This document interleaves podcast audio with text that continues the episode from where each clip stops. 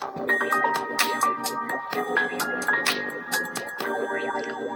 ー、夜も深くなってまいりまして、もう今日寝ようと思ってたんですけど、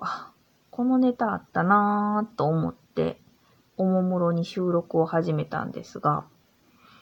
ちょっと10分喋れないかもしれないで、どうなることやらと思いながら喋ってます。今日はアップルワインです。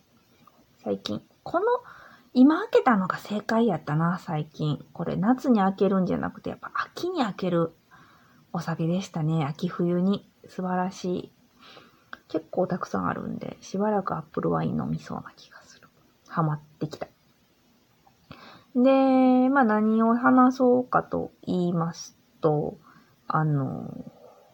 何回か前に多分配信できてるかな、撮ったと思うんですけど、映画のね、月っていう映画を見てきました。はい。地域の上映会で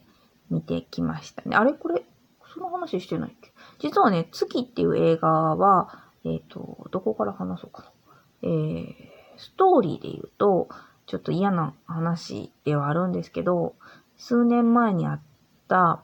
えー、障害者施設の大量殺人、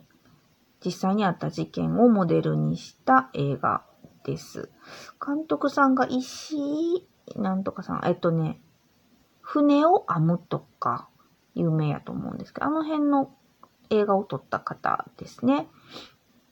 で、実はこの映画の9割方は和歌山県で撮影されてまして、あの、エキストラに私たちが参加したわけじゃないんですけど、ちょっとまあまあそのロケがあるよっていう情報は私の耳にも入ってまして、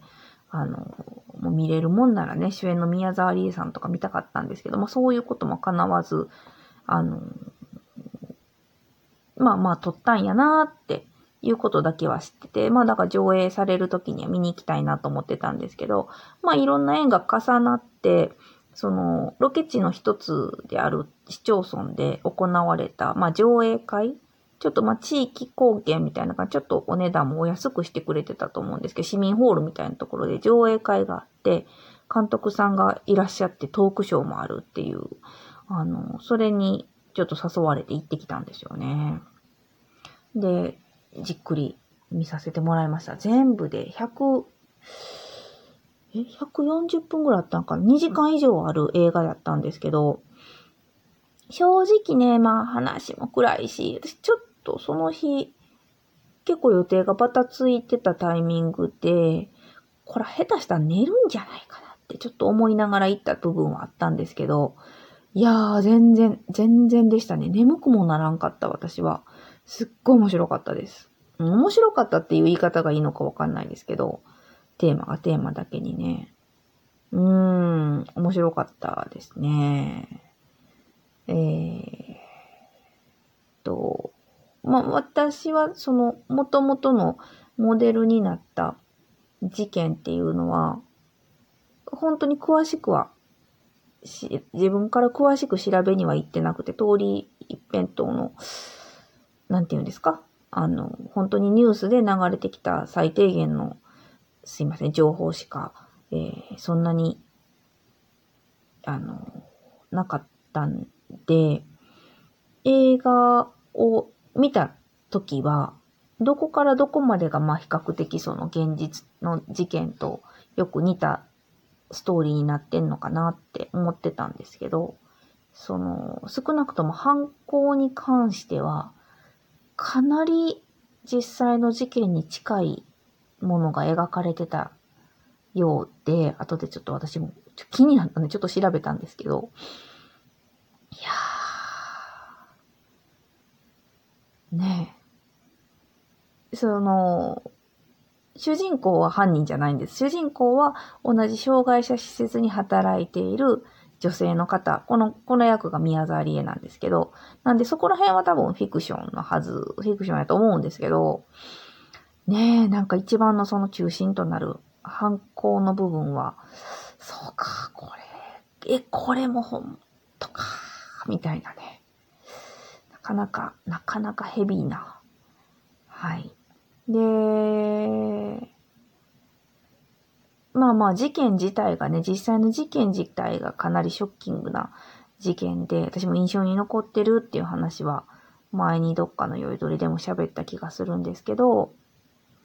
今回の映画も、うん、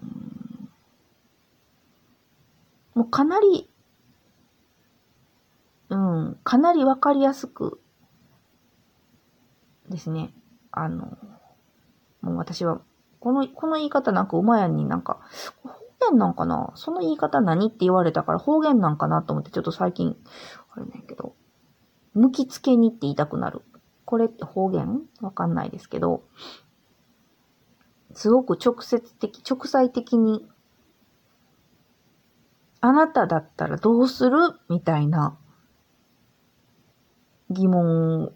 が投げかけられる映画でしたね。うん。すごい。まあ、ストーリー、設定とかもそうなんですけど、もう本当に、あなただったらどうしたの？どうするの？どう思ってるの？みたいなことが畳みかけられるようなシーンがあって、うーん。いやー、なかなかね、テーマが重たいだけにすごい映画やなって思いましたね。で、あと市民ホールで、まあ、やった映画だったんで、そのまさに宮沢りえがもうテーマのテーマ中のテーマやぞみたいなセリフをバーっと言ってる時に、すっごいおばあちゃんが携帯鳴らしちゃって、うわーこれ、うわーこれって あとね、あのね、犯人役が磯村、磯村隼人くん？ゆうとくん？隼人くん？だったんですけど、うん、彼もね、またね、犯行に至るまでのね、心理をね、すごい、すごい、こう、長台詞かな、あれ、バーっと言ってるところで、これまたね、なかなかの長時間にね、あの、当たって、携帯が鳴ってて、多分もう消せないんでしょうね。音消す、あ、あ、みたいなのもちょっと聞こえてくるんですけど、消し方がわからないと思うんですよ。あ、今、今結構いいとこ、いいとこ、みたいに。はい。いいとこ2連続でそんなことがありました。あとね、あのー、最後トークショーがあったんですけど、私まあ船オアームはすごい好きやったんを覚えてて、あとね、この石井監督さん、石井監督、石井監督、うん。前にコロナ禍に、えー、小野町子さん主演で撮った映画もあって、あれも結構見たかったし、何個かね、他にもね、えー、あ、これ見たかったんだよな、みたいなんとか、一個かもう一個見てたかな。なんか結構、こう、撮った作品を見てたら、やっぱ好きなタイプの監督さんやって、私は、あの、監督のトークショー登場も楽しみにしてたんですけど、まあ、なんていうかびっくりするほど、これぞ映画監督っていう感じの方で、若い、私より若いぐらいなんかなって感じだったんですけど、もう本当に、えー、え、よく言えば何て言えばいいんですか？飾らないですかね。飾らない格好。えー、